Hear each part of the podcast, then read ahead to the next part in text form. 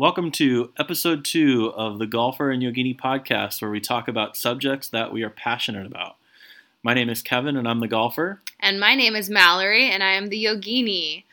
On this podcast, we get to talk with the lovely Alexis Donaire, who is the proud owner of the Pantry SB. She talks about how she turned home cooking, which is her passion, into her career. We also noticed that the audio on this one was a little funny. I think we were still figuring out the right audio settings. But, you know, regardless, the content is awesome, and we know you will enjoy listening to the conversation we had with Alexis. This episode is brought to you by Easy Golf League. Have you heard of Easy Golf League, Mallory? I've heard a little bit about that, yeah. Do you use it in your yoga practice? No. I think it's probably mostly for golfers. I think so. If you belong to a golf club and or are a manager of a golf club or a golf league, and you're using spreadsheets and email and sign-up sheets and overall manually tracking your golf league or golf club, try tracking it with Easy Golf League. Using software that will facilitate all of that in one automated place, Easy Golf League is a way to do that. With Easy Golf League, you will get live scoring, live leaderboard, online payment structure, and automated tracking of your entire club online, including tournament software and tournament scoring. Check it out at www.easygolfleague.com. That's the letter E, the letter Z, golfleague.com. So last week was our first episode, and I think we had quite a few subscribers, like over 50, huh? Yeah, and that was so far within the past couple of days, which is super exciting. So less than a week. Thanks for listening, people. Yeah, thanks everybody to all of our friends and all of our friends' friends who have subscribe to the podcast and have downloaded it. That's assuming that the people who listened to it last week are back on here listening again. Well, hopefully they will be. I'm sure they will. We're definitely going to ask them to listen to the other one. Assuming they enjoyed our last one. That's what I'm saying. I got a lot of good feedback, so I'm confident that we're going to get just as many, if not more, for this particular episode. Plus, it's an exciting episode. It's not just us two. It's like you said, the lovely Alexis Donaire. Our first guest on there. Yes. Yeah. And people, if you do enjoy the podcast, we would appreciate it if you write a review in iTunes. That's how we get to be an up-and-comer. So if we get a bunch of reviews early on, 5-star reviews, if you appreciate it. I mean, I'm not asking you to lie. But if you really enjoyed the podcast, please take the time to leave a review, because that's how we'll get on the up-and-comers list and potentially get even more subscribers. So please do that. We also have working with us is our producer, Kate, who is helping us put together the podcast and organize it in a way that you guys can listen to it all in one streaming file. And I think she did a really good job last week. What do you think? Yeah, she is awesome. I know nothing about the production side of any of this, but yeah, I think she did a great job, and I'm super impressed with her talent. So we are very thankful to have Kate producing our podcast. 100%. Speaking of Kate, Kate, kick off the podcast. Kick it off, Kate.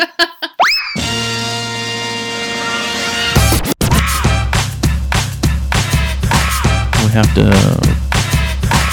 really talk real good, okay? Okay. All right. So my name's Mallory Dotman. Again, I'll introduce myself. I'm the yogini in the whole thing here, and I'm excited to have my sister on as a guest. So why don't we just go and do like a little introduction? Yeah. What's your sister's name? Alexis. Did I not say that? Oh, Alexis, my sister. And I wanted her to introduce herself, but yeah. Oh, okay. Go ahead and introduce yourself, Alexis. So I am Alexis Donaire, the owner and operator of the Pantry SB. So I will be the voice of the cook on this podcast. Great. Yeah. So Alexis, I don't know how much Mallory has told you, but this podcast that we've created, we already did an episode, which was just kind of like the intro episode.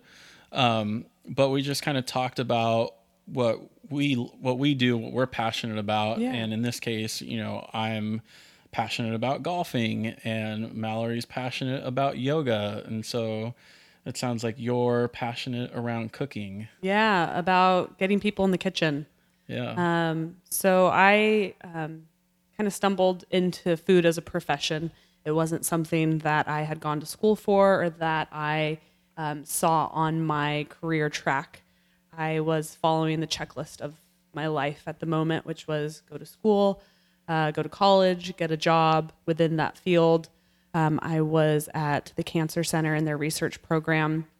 I was there for about 5 years and was in a really comfortable place. It was a spot that I could have been for the foreseeable future. And I wasn't quite certain that that's necessarily why I would want to continue that path. I started evaluating why I was making some decisions and wanted to know what would happen if I stepped outside of that checkbox. And had always been interested in food. Mallory and I grew up in a town outside of San Diego, basically in the middle of nowhere, where if you wanted to make pizza, you made your pizza. And if you wanted to make Chinese, or if you wanted to eat Chinese food, you had to make your Chinese food. And we were both pretty blessed with a mom and dad who both knew how to cook and knew how to cook on the fly. So it wasn't complicated looking for recipes. It was, this is what we have in the fridge or the pantry, and this is what we can make for dinner tonight. That's funny that you say that. You know, growing up as a kid, I always wondered, like, you know, what was for dinner, or what's for breakfast, mom, or, you know, what are you going to make? I'm hungry, you know. Mm-hmm. And I was, as a kid, I was super skinny, but I was always hungry, you know. Yeah. I guess I was just super active or whatever. But I would go, like, look in our pantries, you know, looking for just something that I can go eat and snack on. And I'd always open the pantry and I'd be like, there's nothing here to eat. Right. Like, just ingredients. Yeah. There's no, mom, what is for dinner? What are we going to do? How is there going to be a meal out of this? Right. Like, how are you going to? Yeah, exactly. Exactly. And then an hour later, I'd be eating the most delicious burritos out of, I have no idea what ingredients, but yeah. There's no way I would have been able to, like, make anything, you know, for dinner, but my mom knew how to do it. Yeah. Yeah. And honestly, it was like, there was like cans of tomatoes, and there were, you know, there was rice and there was beans, and not like cans of rice or cans right. of beans, but actual rice yeah. and actual beans. And real whole food ingredients. Yeah. And then she would go make her tortillas with flour and yeah. all that kind of stuff. And, you know, as a kid, obviously to me, there's nothing to eat. But then as a mom who's trying to figure out how to, you know, feed her family on a budget, like, I guess she knew exactly what yeah. was for dinner, which I thought was pretty cool. Yeah. And I think that's amazing that you had the experience of growing up where there was real food in the house. And I think so much in our society is shifting away from that into packaged foods where, it is all ready to eat. You just have to open the pantry, open the bag, open the box, and you have food there. I don't know, you know, Michael Pollan, who's an amazing author who's written quite a bit about our food culture and society, would call those items more of a food-like product, where, you know, truly cooking a healthful meal is just like what your mom did, where she has a pantry full of ingredients that are in and of themselves what they are.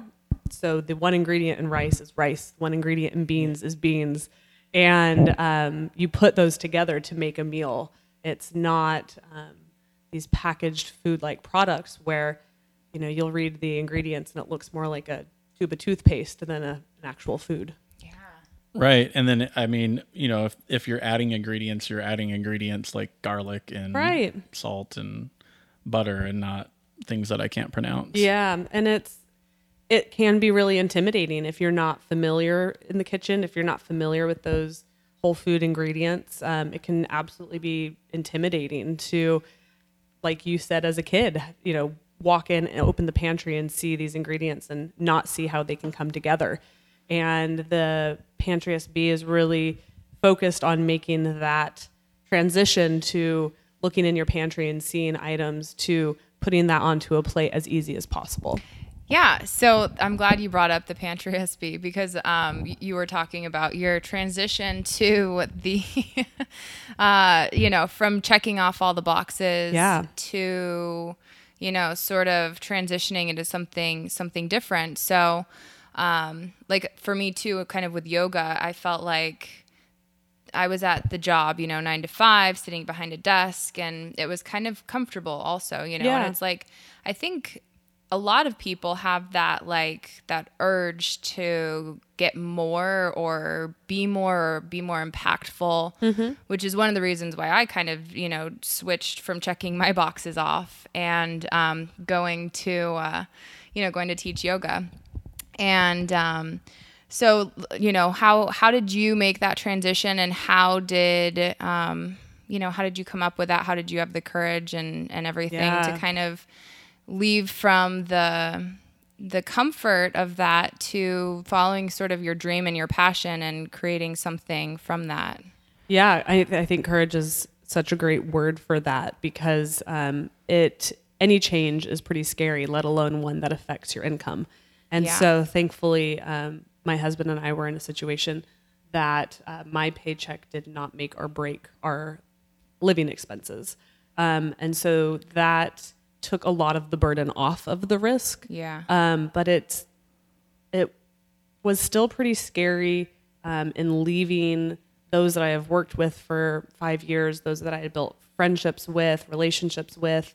I didn't know exactly what that would look like afterwards. And a lot of that kind of continued my own introspection and work on, kind of myself and trying to figure out how to maintain those connections and relationships. But it ultimately came down to really wanting to just try something different and not let what I had expected of myself and how I thought my life should be dictate how I made my choices. Yeah, I love that. That's so good. The shoulds, right? The should statements are like, they held me back, and every once in a while I still feel myself saying I should be doing this or that, and it's like, it's good to be able to kind of put that off to the side. And shoulds are great when you're goal setting, but ultimately it's the actions, it's not the shoulds that get you there. And ultimately, I think the shoulds do a lot more harm than they do good. Right, because they kind of create expectations, right? Yeah. And so for one of the things I really like to, sort of recently learned was, Kevin and I actually learned it, was having the possibility of something happening, and putting it out there and kind of, putting that as a goal even. Yeah. And just having it as a possibility so that then when, if it gets unmet or unfulfilled, all you're really left with is just more possibility, like the same possibility, mm-hmm. or, maybe a different possibility, but, there's still action to be done. Right. Versus, you set an expectation, and if that then goes unfulfilled or unmet, then you have this, upset or this. You feel like a failure. Yeah. You didn't meet your expectations. Yeah. Yeah. And so, too, I think just kind of switching that mindset a little bit from those shoulds, and just, like you said, just kind of allow yourself to live the life that you want to live. Yeah, and taking a look at what's getting you to those choices and those decisions, really looking at that. Is it a true desire that you have? Is it actually more of a fear that you're trying to avoid? That was how I've lived a lot of my life, was avoid making choices, not necessarily based on what I specifically wanted, but in avoidance of fear. Yeah. And I think so many people can relate to that. I don't think that's unique. And, but when you really start looking at why you're making the choices you are, it allows you to make some choices that you might not have made in, previously in other stages of your life. Totally. And it's like, where does that fear come from? Yeah. Right. Like, oftentimes that fear comes from past experiences that either you've had or you've learned because somebody else has kind of told you their experiences, right? But if you think of like little kids, they don't have that knowledge, and so they just live life carefree, right? Yeah, and they just go for it. You know, I mean, I guess the one advantage they have is, you know, they don't have bills and the concept of money and all that kind of stuff. Responsibilities, yeah. Right. But still, they're living their life carefree, like you say, right? And yeah. Wouldn't it be nice to be able to get back to that place of living carefree? And yeah, childlike joy. I mean, anything's possible, right? Yeah, and I know they talk about this in yoga, you know, being childlike, not in your behavior so much, but as in your mindset, and letting that playfulness come out, that as the years go on and you get older and the responsibilities and experiences build up, it ends up blocking that joy and that fun that is still there. You just have to get to it. Yeah, and I actually feel like you're liable to do your better work when you're having fun too, right? Yeah, if you like are totally. So on edge or so serious about something and you're so focused, and that is likely because you have an expectation, right? Mm-hmm. And you're trying to meet that expectation. Whereas if you're having fun, things are coming to you naturally and you're more liable to create and be creative and think of things you might not have thought of otherwise. And, you know, yeah, it comes to you a little easier. There's a quote, and I can't remember who said it, but it's chance or luck favors chance and preparedness.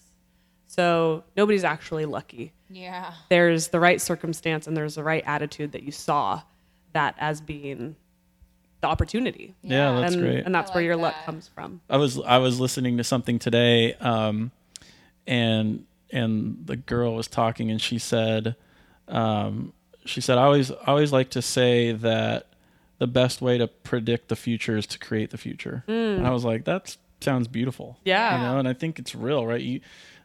I feel like oftentimes people, I know I've been in this bucket before where I felt like there's been times where I didn't feel like I had the ability to impact the future, right? Mm-hmm. In certain aspects. And now I kind of realize that I do, yeah. You know, and it's, you know, through my words, and then my words create my actions, right? And so, you know, you can impact the future, especially as it relates to you and your future specifically. And every choice you make will either help you get there or not. And it's pretty powerful knowing that. Yeah. So what was it about cooking specifically that really got your interest and where you find a passion for it? Yeah. So I really wanted there to be an opportunity where I could make food my livelihood, my job, something that I spent my entire day doing. And I knew what I didn't want to do, which is pretty par for when you let fear run your life. I knew I did not want to serve people. I didn't want to open a restaurant and run a restaurant. I did not want to continue the perpetuum of the food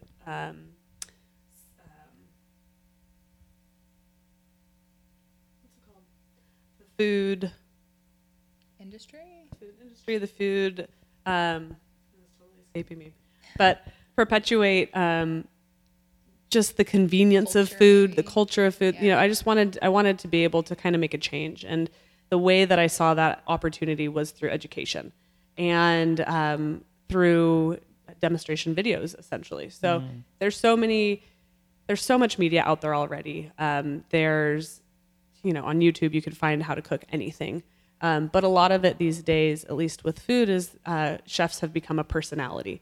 It's no longer necessarily about how you get from point A to point B. It's about the stories that these chefs are telling you to make that connection, which is great for TV channels and companies and brands. But I wanted to make it something quick and easy. So along with the demo videos, getting all of the ingredients that you need for those recipes was a tangible product that our community could actually get their hands on. It's essentially a customized in your home cooking lesson. You know, you have all of the ingredients right there that are all pre-measured. You have the demo video showing you every step of the way. It, if used in the correct mindset that we intend it to, you're starting to see these common themes. You're seeing how simple it is to really just cook a steak real quick, to cook a chicken breast real quick, to pair that with an amazing side dish that's veggie-based, how easy it is to put together a salad with homemade dressing. So the passion for me came through the empowerment of others, really making sure that everybody had at least the basic skills to get dinner on the table. Yeah, and I think the quickness, I mean, it can be super intimidating, you know, after a long day to come home and feel like, oh my gosh, now I have to cook like a homemade from scratch meal. And I think that people just don't realize how quick and easy it actually can be. Yeah. And we've used the service. We've from the very beginning. Yeah. And it's even blown my mind a few times where it's just like, you know, I mean, I grew up with, you know, mom cooking and, you know, having those home cooked meals and everything. And then even, you know, just cooking on my own, but it took a little bit longer here and there. But having this sort of streamlined, you know, everything's delivered to you, everything's, you know, ready to go. And it was amazing. It is amazing, you know. Yeah, it's an amazing experience. Thank you. So, and for those who don't know what the service is, I know you mentioned it a little bit earlier, it's your business that you created, right? Yeah. What's it called again? The Pantry SB. The Pantry SB. Located in Santa Barbara, California. Yeah, and so as Mallory said, we're members of the service and we enjoy it tremendously for reasons which I'll share in a little bit. But one thing I just learned right now, which I didn't realize, is it isn't necessarily all about convenience and, you know, delivering food in the proper portions and all that, but it's about education. Yeah, so which is really cool. Yeah, and there's so many different angles for fits within our community for the service. It is the convenience factor is a huge one. Having something that you already have in the fridge ready to go, you know, it'll be food on your table within 30 to 40 minutes. That's pretty powerful. But it's not just for people who are used to cooking. It is for the people who have no idea how to cook. We are finding that in most relationships, there is usually one cook and one eater. And I think the relationships benefit the most when our service comes in and the eater starts contributing as the cook. Yeah. And that adds an entire different dimension to the relationship that wasn't there before, which can be really empowering. So yeah, there's the convenience factor, the education factor. We try and use new and interesting ingredients. So you're exposed to ingredients that you might not normally choose on your own. You don't have to commit to a whole bottle of fish sauce. We'll just give you 2 tablespoons. Yeah. And then there is the sustainable aspect where we really try and partner with our local farms, our local vendors. There's amazing local produce.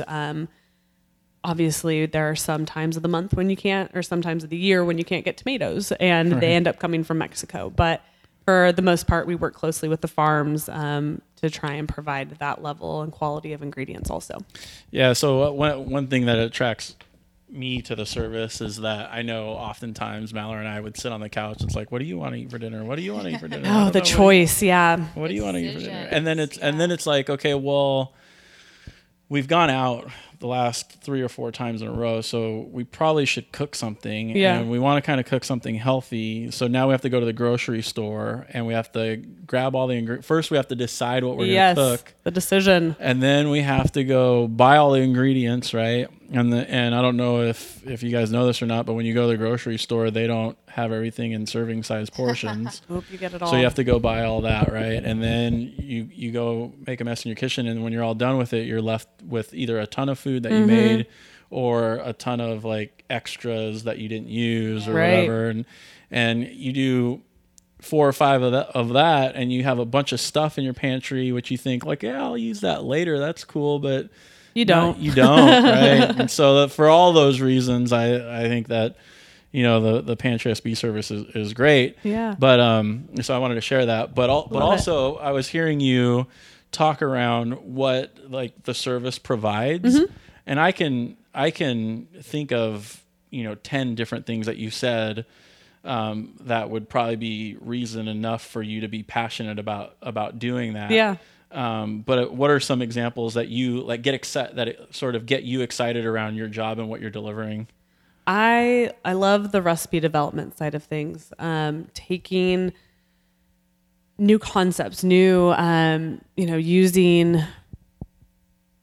seeing new ingredients that you might not use in new ways. Taking, a rutabaga that you might not even identify in the store. You might not even know what that is. And giving people, ultimately we have a couple different recipes with rutabagas. So you can see them roasted, you can see them pureed, you can see them raw. That gets me excited. And hearing from customers that, we've had a couple of long-term customers who we see cancel their subscription, and I'll reach out and just say, thank you for your time. We'd love to hear what your experience was. Essentially asking, well, what changed? Why'd you cancel? And we get emails back saying, through your service as a family, we've come together and learned how to meal plan and shop and basically learned how to cook for ourselves, right? Which is our ultimate goal, to empower those home chefs who historically didn't have either the courage or the wherewithal, the knowledge to use what was in the pantry and work together as a team. That's great. Yeah. Yeah. It's like, so, it sounds to me like there's, what I'm kind of hearing is like, you like creating, right? Yeah. So I, for a long time, didn't identify this as such, but it is a creative process. Yeah. Totally. New recipes. And yeah. And, you like helping people, it sounds like. Yeah. Yeah. Making it easy, for people to get in the kitchen who would normally not, who would normally be intimidated, who would let the fear make them choose to go out to dinner as opposed to trying something new in the kitchen. And opening their eyes to new ingredients, like you were saying. I mean, it's so easy to get stuck in a rut, and like in life, in cooking, in yoga, and golf. I mean, in anything really, it's like you start these patterns of like repetition, and they start becoming what you're used to, what you're comfortable in, and sort of like builds a little box around us of like protection and comfort zone. Yeah, your comfort zone. And so, me included, going out and seeing a rutabaga, it's like, I'm not going to reach for that. That's not the first thing I do. But then to get it in this box and see it and work with it, and it's like, it's opening up a sort of new possibility, a new realm, right? Even of like, whoa, I didn't know that I could cook this and that it would turn out this way. Or that I could eat it raw. Yeah. It looks like it's so scary. It would need to be cooked for hours. Yeah, exactly. Exactly. Which I think, for me, that's one of the cool things of, just interacting with people and even in yoga, kind of pushing people outside of their comfort zones a little bit and showing them that it's okay to try new things and, experience, something new for the first time, even if you think you've tried everything. Right. It's like, be open a little bit more to those sort of experiences. Be receptive to it. Yeah. Well, I like that you were able to create a business out of, cooking, which is your passion, right? Yeah. Because I feel like, I'm actually trying to do the same thing with golf. Yeah. And in my mind, I always used to think for a long time, well, if I only had enough money and enough time, I can go sit on the golf course all day and become a professional golfer. And that's how I'm going to make money, doing golf. Yeah. But there's so many different venues. Yeah, yeah. Golf's like $1 billion industry that's more than just the professional golfers on the PGA Tour. Exactly. Right? So if you just kind of what Mallory was saying, if you open your mind to different possibilities and you're open to receiving, those things, you likely could create a business out of anything that you're passionate about, right? Absolutely. And a lot of it is making sure the market's ready for it. It's, this style of company has started popping up. We got on pretty early on when there was maybe only one or two other national vendors doing similar things. And it's been great to ride their coattails. They've educated the population for us. So it's a relatively new concept, the idea of being a subscription service that delivers ingredients and recipes. And that's something that within the last 2 to 3 years has really exploded. And so to be able to be kind of on the forefront of that has been challenging, but we also have these national vendors who are spending buku bucks on advertising to educate our consumers. And then we're able to come in and say, oh, hey, you know, that concept that you haven't heard of until Blue Apron or Plated come in and do it. And then we say, but, you know, we actually offer a local version with local vendors and an educational component. So I think it's also so important to realize that just because it's being done doesn't mean you can't do it better. Yeah. And major to not let that deter you from, following your heart and following your desires. It's, of course, coming up with the novel idea always seems to be the most powerful. And when you find something that's not being done, that's great. You can create the market for it. But if the market's already there and the consumers are already educated, there's usually a way for you to come in and do it better. Yeah, I also just kind of think, like, if you're genuinely offering, a good service, or you're trying to better your community, or you're coming from a place of helping others out. Yeah. I think that if you just put faith in yourself, you can build that into a company, right? Like even if it's brand new or if it already exists, right? For sure. I think you can get out of something as much as you put into it, and it just. You don't like, yeah, Home Depot exists, but if hardware is your passion, you probably could create a local, hardware store and facilitate your local, absolutely, and you just, you have to put your energy and your time and believe in yourself in it and kind of set that fear aside. I feel like, and be patient with it. I mean, I, am so quick to compare myself to these national vendors who are doing things on a scale that is pretty unbelievable to me. We started this company from the ground up. There was no venture capital. There wasn't any funding. We took the money, our money, and invested it. And that just speaks to the scale of it. It doesn't speak to the success of it. And that's something that I need to constantly remind myself, because if we had the same cash flow or,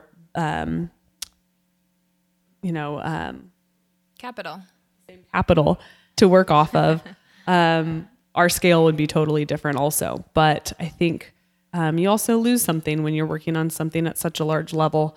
And especially since we're trying to focus on the local component of it, trying to keep it small, trying to keep it personal is really important to me also. Yeah, I like that. And I think that that's, ultimately where it starts to grow into something bigger than maybe you've even thought. I mean, you're getting these local farmers, and providing them with, a service, but you're creating business with them. Mm-hmm. And that's not to say that it can't go bigger. I mean, there are local communities all around the world, exactly, that have wonderful, for local, sure, resources.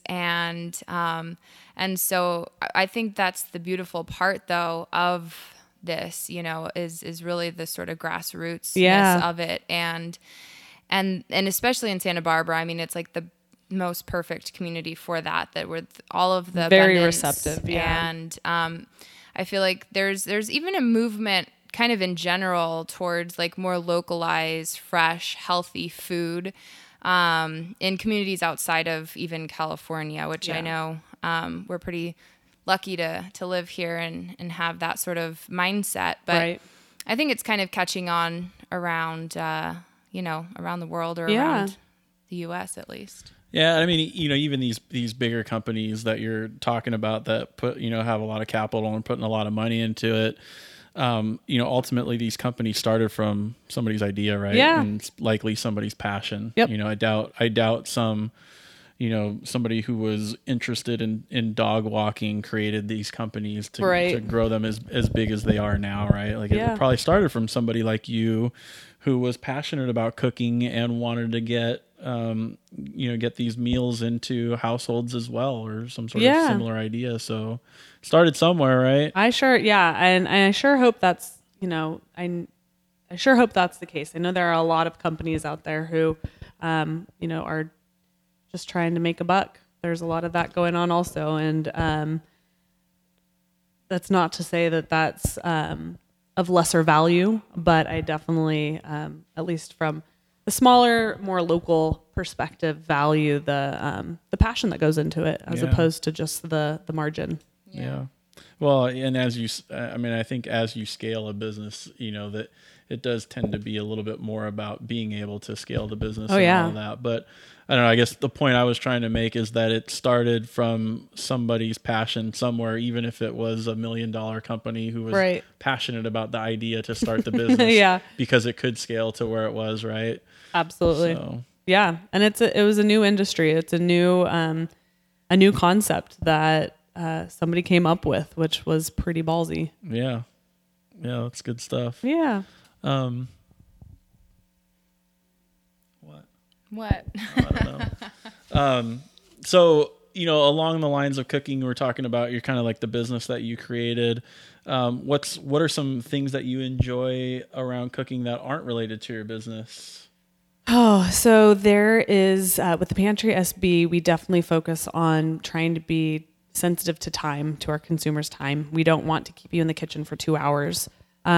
What I then don't have the joy in sharing with you is all of the low and slow braising techniques that I am just kind of obsessed with. Oh, and yeah, there we go. So, you know, no short ribs, no ribs, no carnitas, all of that good stuff that just takes time that, and it's not active time. It's not time that you are actually have to stand in the kitchen watching that thing roast for 4 hours, but it does have to roast for 4 hours for you to get the desired result. And so that is still something that I am able to play with in my own home that I have yet to be able to share with my customers. But, you know, there are so many ways that that can be achieved pretty easily and hands-free, the crock pot being a huge one.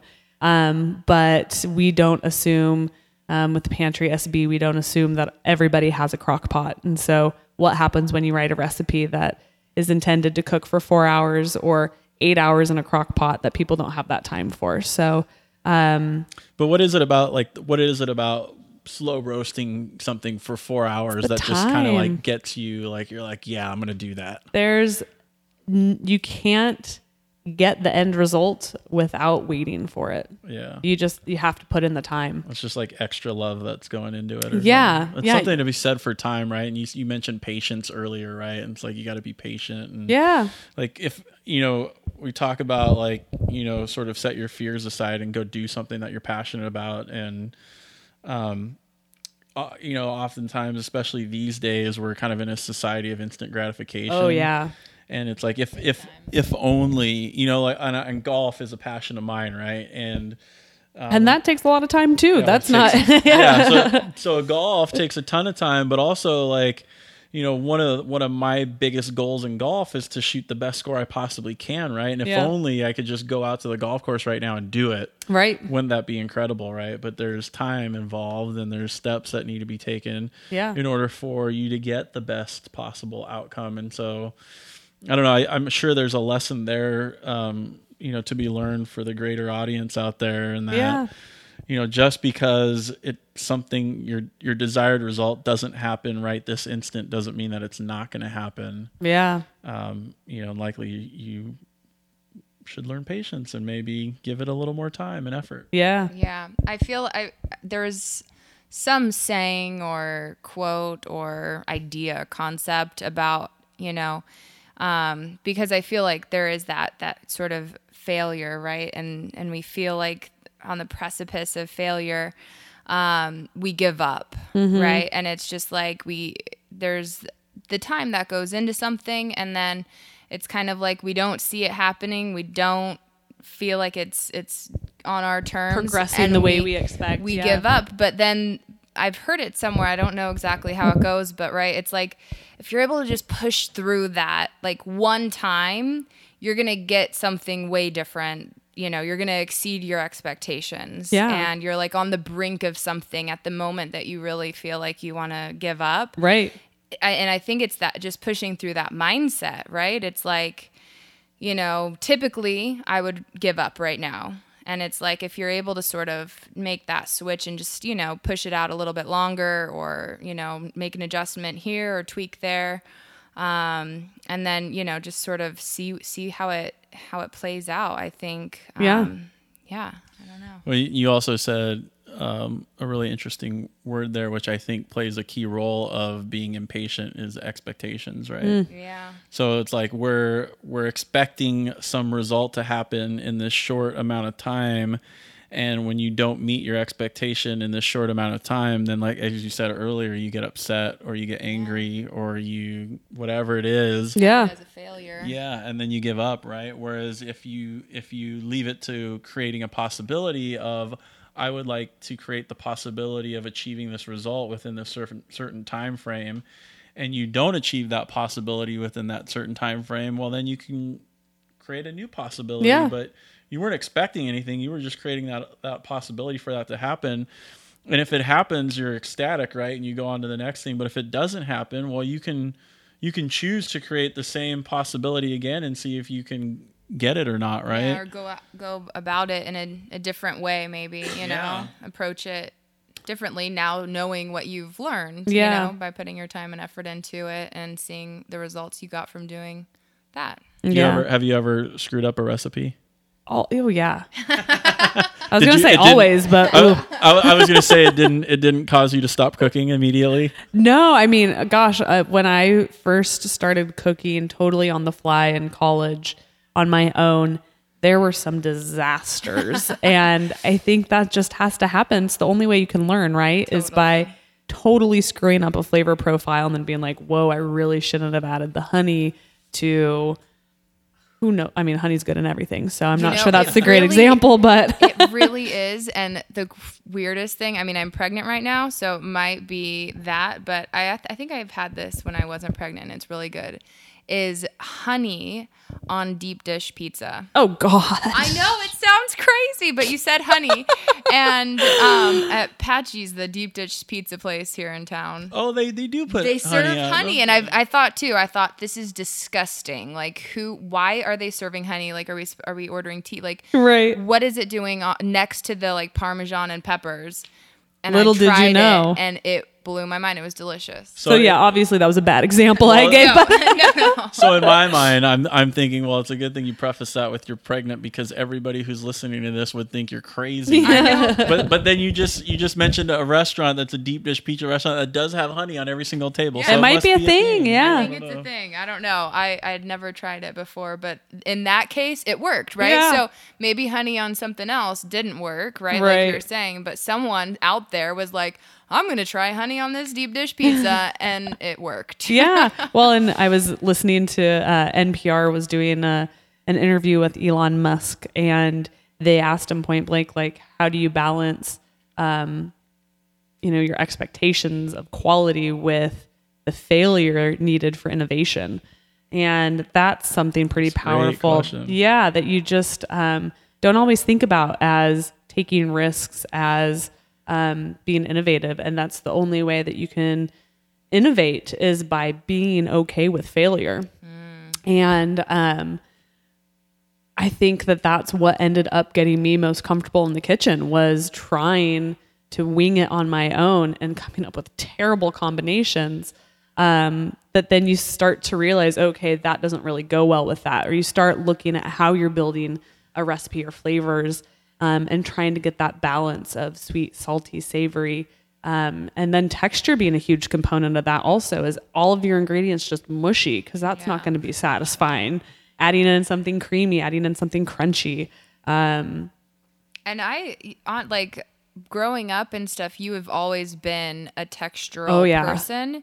And I never really, I mean, I love like the pudding and the jello, and I know that you don't really like that kind of stuff, but like, It's interesting, and it takes a certain mind, I think, to have that awareness of the texture. I mean, for me, it just sort of was like, oh, you know, this is a great dish or whatever. But then in talking with you and kind of learning about that, it's like, that is amazing about, you know, how you what?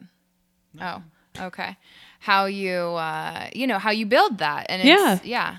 It's a lot like painting, where you have to start with a base coat and then you need to add a next layer on top of that and another layer on top of that. Yeah. And it's just a matter of knowing your preferences, knowing if you like something on the savory or on the sweet side, if you like something with a lot of acid, and then tasting as you go. Making coleslaw is a great example of that, because you have the creamy base, you have acid in it, and people like those balances differently. Some people like really sweet coleslaw, sweet and tons of mayo. Yeah. Other people like it more like a dressing or a vinaigrette, where it's more vinegar based and sour. And all you have to do is keep tasting as you go, and you can end up in totally different areas. Yeah. So I'm trying to figure out what the common theme of, because you said something earlier where you just kind of have to sort of let set your fears aside or something like that. And I feel like that when you're willing to set your fears aside, that truly kind of almost defines passion, right? Because you don't care if you don't care if you fail or not. You're in it no matter what, right? And like, you know, and I'm sure, like, when I'm on the golf course, I have bad days. There are days where I spent 5.5 or 6+ hours on the golf course when I could have been, you know, sitting on my couch or hanging out with my wife, but I chose to go out to the golf course because I thought it was going to be fun and fulfilling. And I just had the worst day ever, right? But even the worst day on the golf course for me is still awesome, and I still want to go back for more, and I want to try to figure out what went wrong the next time so I can fix it. And so, you know, I think that's kind of like what defines passion, maybe. Mm-hmm. But so have you ever had those days in the kitchen where self-doubt's big, where you're just like, I'm going to go create this awesome meal, and then just the whole day went wrong. And then if you have, like, how are you able to bounce back from that? Like, trying again. And I will admit something that I probably shouldn't admit in front of our customers, but the majority of our recipes, the demo video that you see, is the first time I make that meal. So aside from, I think that's impressive. It adds a level. Yeah, it's kind of shocking. And it also kind of explains some of the duds that we have. You know, not every recipe is going to be outstanding, excellent, 5 stars. Everybody has different preferences, but and a success to me could be a total failure to somebody else. A failure to me could totally be a success for somebody else. And so, there are absolutely days where I think I've totally got this recipe down. No questions asked. This will be easy, no brainer, perfect. And you put it together and it doesn't work out. And the self-doubt that can come from that can be pretty powerful. Not just the one failure, but, you know, if that, along with some pretty intense customer feedback, you know, it makes you start thinking, who am I to do this? What am I, you know? And then you write another recipe and try it again for the first time, and it's a success. And that's where the awe and excitement comes from for me. Well, and then you have a bit of a customer base to sort of gauge what success and what is successful and what's not successful. Whereas maybe some other people in different areas, like me, for example, in golf, or maybe Mallory in yoga, if I'm unsuccessful on the golf course, it's for me, I'm unsuccessful in my mind. Mm-hmm. But if I were to share with, you know, 10 other golfers what my score was that day, they would probably be like, oh, that's a really good score, right? So it is a perspective, right? Mm-hmm. There is a certain level of perspective, and then there's also the sort of the story that you tell yourself in your head, right? And the thing about telling your story to yourself in your head is you can choose to tell whatever story you want to, right? Whether it's true or not, and usually it's not. Yeah. How does that play on the yoga mat? Well, for me, I mean, I don't think there's any failure on the yoga mat. It's like you're on your yoga mat. But wait a minute. I know that's the philosophy. Yeah. But what really happens? Yeah. I mean, no, but even then, I really try to practice that towards myself, you know, that just showing up on my yoga mat is a success. And whatever happens from there is just, you know, that's the practice. It's a journey. And you know, it's really, I don't know. I mean, I show up on my mat and I've, you know, eaten differently and I've processed the day differently and I've had different interactions with different people and that affects me.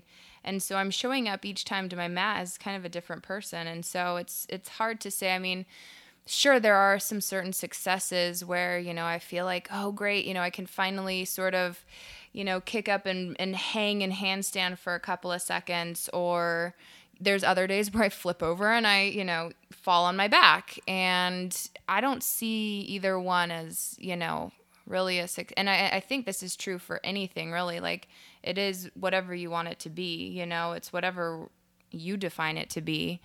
And so I do try to practice that on my mat. And it's easier, I think, sort of to practice that on my mat than in the rest of my life, where there's a lot more sort of societal influence, yeah. and those should statements, as we were talking about, and sort of and that sort of stuff. But, you know, for me, falling over, it's like we were just talking about, you know, you got to fall over a few, you know, multiple times, hundreds of times before you're going to get the handstand. And once you get the handstand, it's like, I don't even, you know, there's progress beyond that. And it's not to say that that's a success. I think it's an ongoing process. There's never, you know, going to be this end point in my yoga practice where it's like, okay, I'm done. I've done it. Right. It's done. It's like, you know, it's a journey. Yeah. Well, I guess that, because at that point, if you don't get to your mat and practice yoga, then you're no longer a yoga practicer, right? A yogi. Yeah. Yeah. Yeah. It's like, I'm a golfer right now because I go golf, but if I were to stop golfing for ever, then would I be a golfer anymore? So anyway, I think a good, what sort of intrigues me by what you were saying is that you, as long as you're doing it, you are that, right? Yeah. No matter what story you're telling yourself in your head of if you're the best or the worst, sort of go out and do it. Yeah, yep. The action. Give it a try. Yeah. Yeah. Well, good. I think, Alexis, well, we enjoyed having you as a guest on our podcast. Yeah, it was so fun. Thank you for having me, guys. Thanks for coming on and sharing with us. Yeah. It was fun talking with you. Yeah, we'll have to bring you back again at some point, maybe. Sounds good. All right. Thanks, everyone. Thanks. Bye. Talk about a hole in...